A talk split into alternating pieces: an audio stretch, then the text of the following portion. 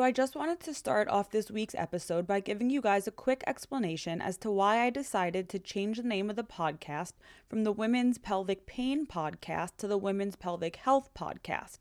I had an epiphany, and I realized that since the mission of this platform is to be positive, uplifting, and informative, and to help people regain their health and focus on their health, not on their pain, why would the word pain be in the title? Instead, the word health should be. We all have one thing in common our desire to heal, so let's focus on that. I hope that you guys are as excited about this new name as I am, and here is the new intro.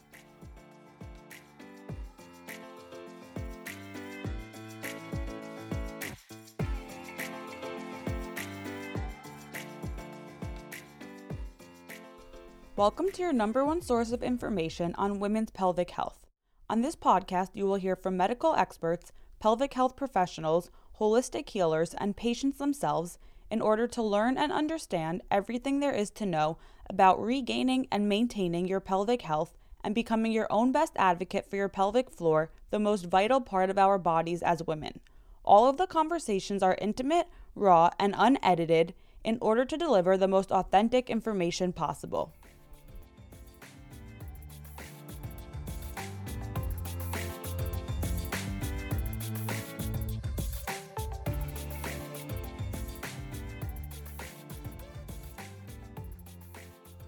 Before we begin this episode, I want to take a minute to tell you guys about a life changing book called Pelvic Liberation. This book is written by Leslie Howard, a renowned yoga teacher who specializes in the use of yoga for pelvic floor disorders. After she suffered from her own hypertonic pelvic pain syndrome, she found tremendous relief through her yoga practice, which she talks about in great detail in the book. Throughout the past 12 years, Leslie has taught women of all ages how to practice yoga to help alleviate pelvic floor conditions. So I own this book. I read it so many times, and I truly believe that it is something that everyone listening, anyone who has any sort of pelvic pain, could really benefit from. The book approaches yoga, breathing techniques, and self inquiry through the lens of the female pelvis.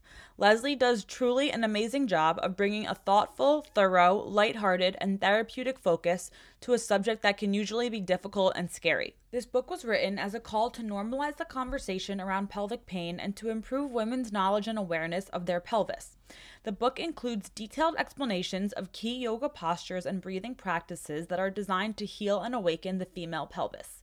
So, Leslie and I have worked together to be able to provide all of the Women's Pelvic Pain podcast listeners a 10% discount on the book when you order it directly through her website. Her website is www.leslieHowardYoga.com. That's spelled Leslie, L E S L I E, Howard, H O W A R D, Yoga, Y O G A. And I will also include the direct link into the show notes if you want to access it that way. Um, and so if you add the book to your cart on her website, when you check out, there will be a box for a discount code. Into that box, enter the code pelvic floor yoga 10, one word, no spaces. That's pelvic floor yoga 10. And you will receive a 10% discount that will be directly applied to your order.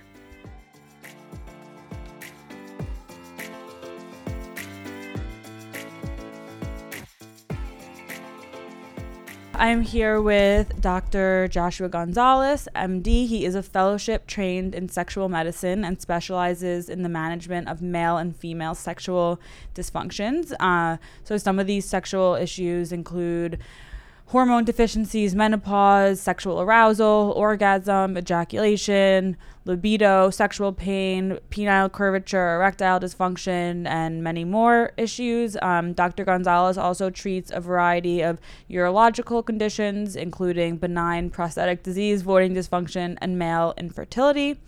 Um, so, thank you so much for being here and taking the time to do this at your lunch break. thank you for having me on. Yeah, of course. So, how briefly just tell us how you got started in this career and your journey so far? Sure. So, um, when I was doing my urology training uh, as a resident, we kind of you're kind of meant to um, choose a subspecialty if you don't want to do general urology. And very quickly, I was sort of attracted to men's health as a, as a focus um, of my career. And so um, I applied for several fellowships. The one I ended up uh, getting, which was my first choice, um, was one that not only focused on ma- male sexual health, but um, incorporated female sexual health into the fellowship also. Right. Which is something as a urologist um, we're not taught.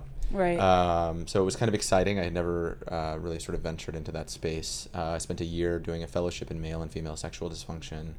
Um, ended up ended up really liking um, having the tools to treat both men and women. I think it just makes me a, a better physician and can work with Yeah. a, a lot more different patients. For sure.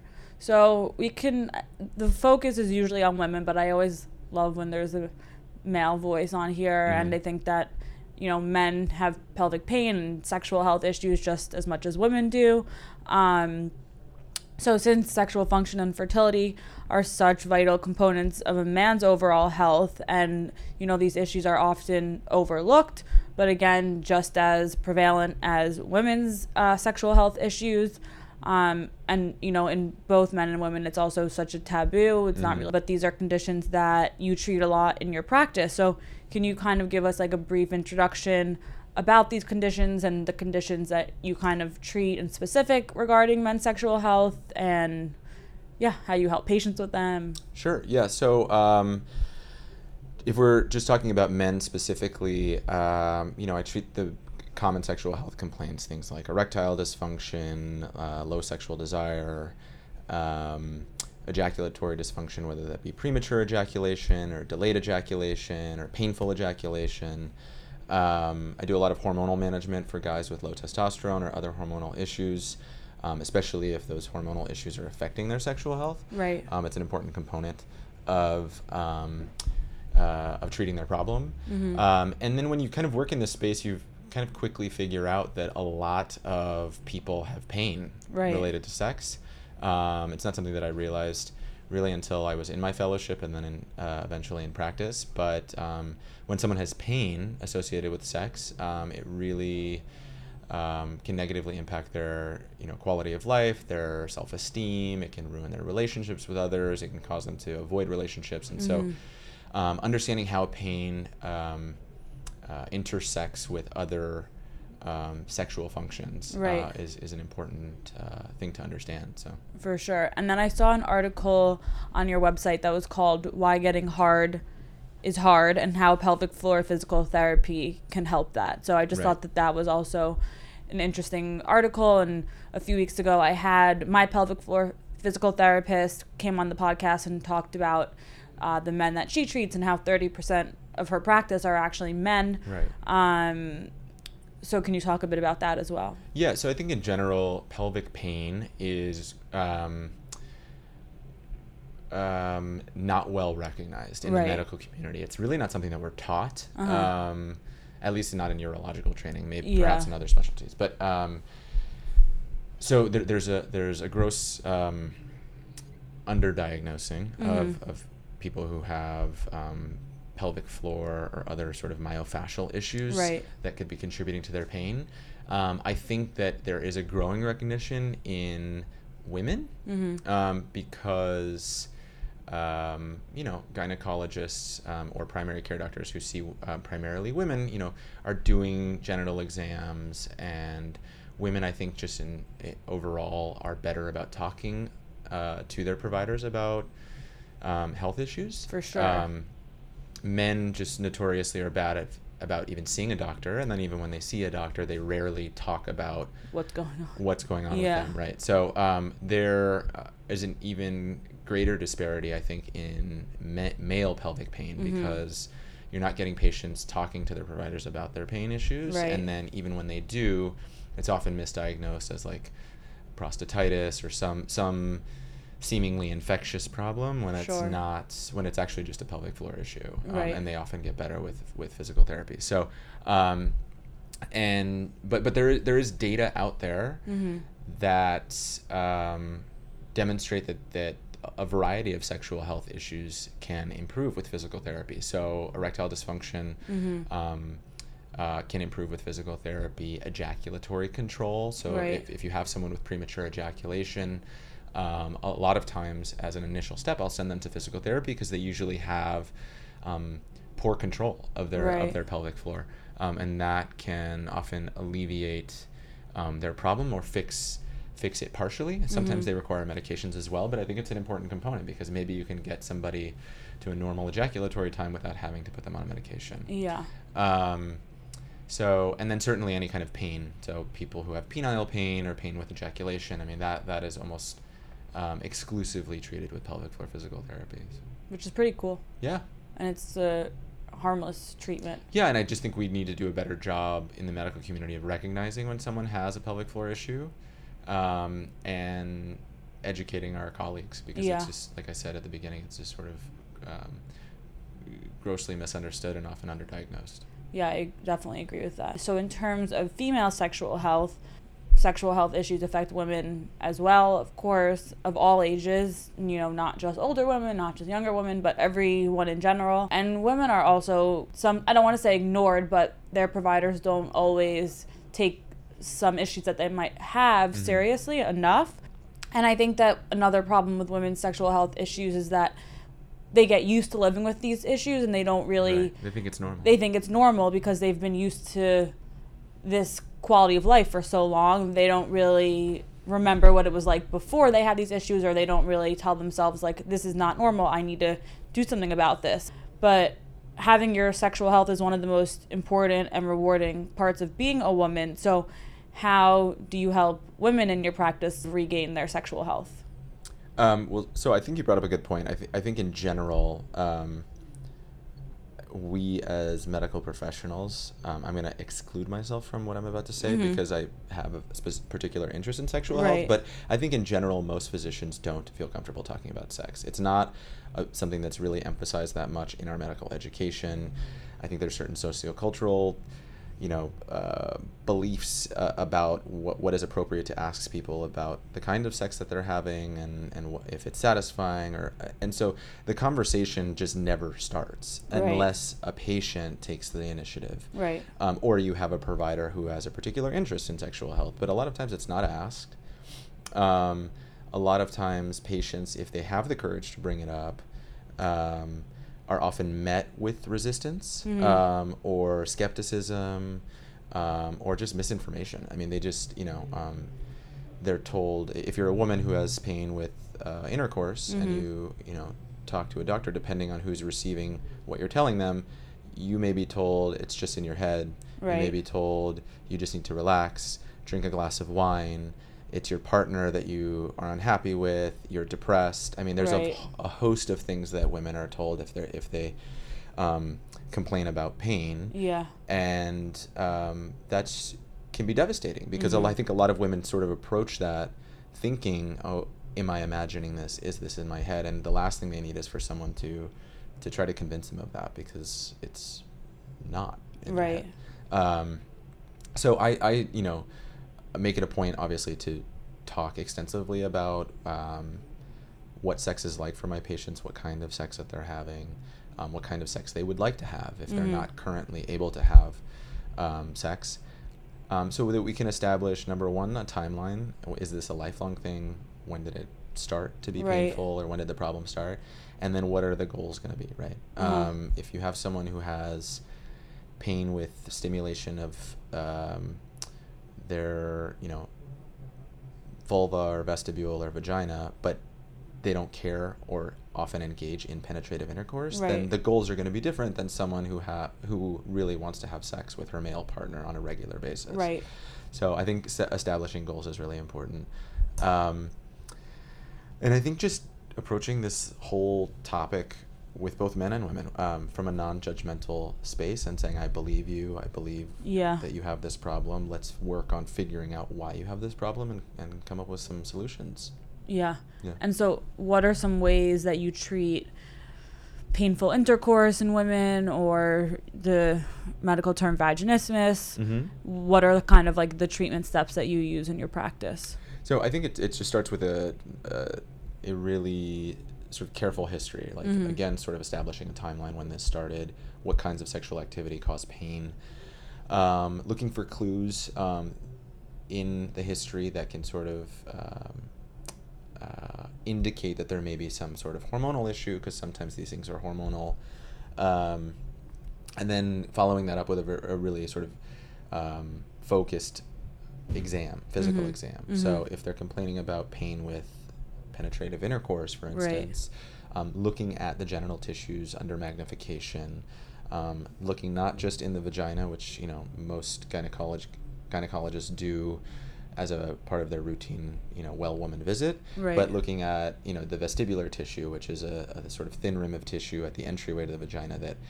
carries a lot of pathology. It can cause Mhm. a lot of pain. It's a, a, big source of pain when women when when women complain about pain with intercourse. Right. Um, looking for um, symmetry, looking for uh, you know assessing the size of the clitoris and other areas in the in the genital tissues.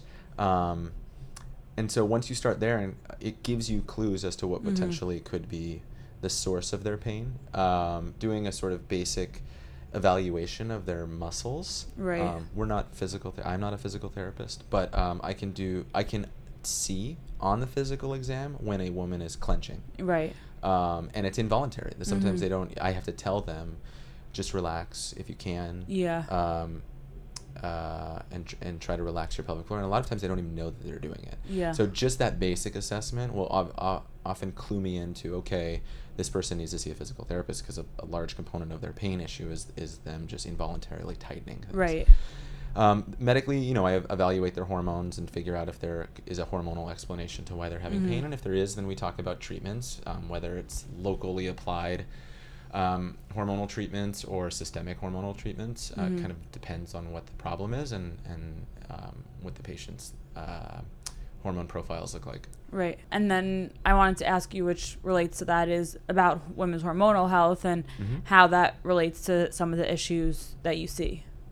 So um, one of the main issues I see, especially in premenopausal women, Mm-hmm. is um, women who develop pain with intercourse um, at some point in their life. Usually, it's like I had a period of my life where I had sex. It was enjoyable. It was not painful, um, and then it just started hurting, and now Right. I can't have sex anymore.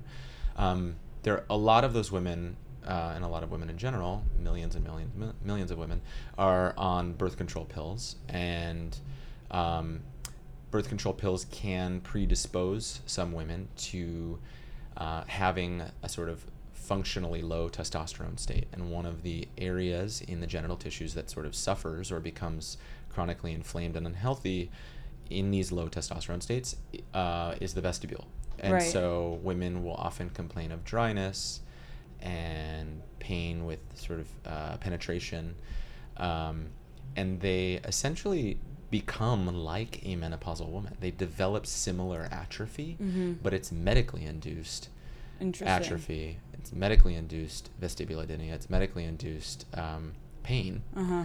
related to their birth control. So um, we often will do a hormonal evaluation. I tell them the sort of mechanism, which is a little bit scientific as to why it creates a low testosterone state, Mhm. um, and tell them, um, you know, that the first step is probably going to be getting them off of the birth control pill, and um, you know, if they're able to be sexually active at that point, finding them a um, equally effective contraceptive method, Mhm. something like an IUD, which is not going to have the same systemic effects on hormone levels. Right. Um, and then kind of reevaluating where their hormones sit once they're off the pill. Mm-hmm. Um, and many of those women will have persistent low testosterone states because of a protein that is elevated by the pill called sex hormone binding globulin that often will remain elevated, and that protein binds testosterone and doesn't allow the body to use it. So um, many of those women, even after getting off the pill, will require systemic testosterone therapies to sort Mhm. of undo the problem.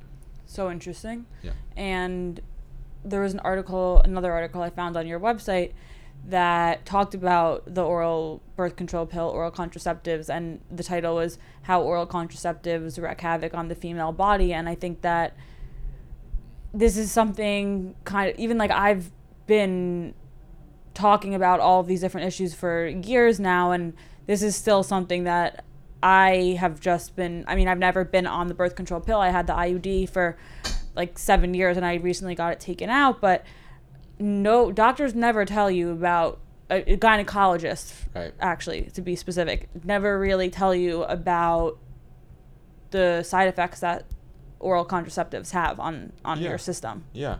I mean, I think, you know, from a public health perspective, right? Um, we've done an amazing job of decreasing the rate of sort of teenage or just unwanted pregnancies in general. Right. Um, and that is largely due, I think, to um, the medical community kind of pushing Right. contraceptives, primarily in the form of oral birth control pills, um, on women at a young age. And, and so, from a public health perspective, that's that's great that, that you know we're we've lessened the number the number of unwanted pregnancies. I think the problem is is that um, the birth control pill kind of gets handed out like candy. Like here, take this. There's nothing will be, be, be wrong with you. Right. And if people are told about side effects, they often have nothing to do with sex, right? They're Right. like, you might gain weight. You might, you know, sometimes it might make you feel depressed. You might be emotional. You might, uh, it might worsen acne. Um, and and those are all important side effects to tell women, but they should also probably be told, hey, in a in in a percentage of women, we see that um, sex can sometimes become painful, or you might have problems with lubrication, um, because then a woman can at least make an informed decision. Right. Um, I don't think that birth control pills should be like pulled from the market or not Right, offered right. to women, but as in anything that we prescribe in medicine, you know, you have to have a realistic conversation about what the risks are of putting uh, of taking the medication. And if I th- I think my, my, my theory Mhm. is is that if more women were told this, Yeah. um, or you know if they're getting put on these pills in adolescence and their mothers or their fathers are with them at the time and the parents hear like oh my kid might like sex might be painful that's i never knew that then there may be more people that are like well what are the other options Right. and the funny part is, is that you know the gynecological community has come out on its own Mm-hmm. in the last few years and said there's a like published literature on this that the IUD and other sort of long acting um, reproductive um, uh, contraceptives, sorry, um, are just as effective, if not Yeah. more effective, than the birth control pill Right. but there's a lot of sort of um, uh, misunderstanding about what an IUD is, the Mhm. risks associated in having an IUD in, um, you know, sort of old wives' tales that get passed down from prior generations in terms of the right. risks. So, um, you know, the fact that they published that literature and said an IUD is just as good, if not better, than a birth control pill. Um, is funny because it's not Yeah. being offered quite as Yeah. often as the, the birth control pill is. Yeah. So. And what was interesting is that yesterday when I was doing the podcast with Stephanie Prendergast, the pelvic floor physical therapist, she was talking about the birth control pill as well, and she kind of said that some people have a predisposition to develop these hormonal issues Yeah. when they're on it, and some women don't. And Right. she said she wish, wishes there was some sort of diagnostic test to find out who would react poorly and who wouldn't, but Right. there is no way to know until you take it, and then unfortunately, if you develop issues, and that's Right. when then you have to treat. There is some. There was like one study that did look at sort of um, um, genetic differences Uh-huh. in in women who developed problems related to the birth control pill. Um, it's the data is very limited, obviously, Right. because not very many people are sort of studying this actively. But um, it did find that there are certain um, discrepancy, genetic discrepancies that could potentially predispose, and it's in the it's in the androgen receptor. So an- androgen receptor, androgen is just um, the family of hormones that testosterone belongs to. So Mm-hmm. the testosterone receptor variability in that, based on at a genetic level, at a DNA sort of level. Um, uh, may predispose certain women to um, to having these issues more than others, but again, it's not. There is no test. Like right. Right. you can't Yeah. poke someone's finger, grab, you know, take a spot of blood Yeah. and know immediately that they're going to respond poorly to this. So, Interesting. Yeah, I mean, I think it's just about trying to educate both providers so that they can have re- realistic conversations and the patients about Yeah. what their what their risks are. for sure.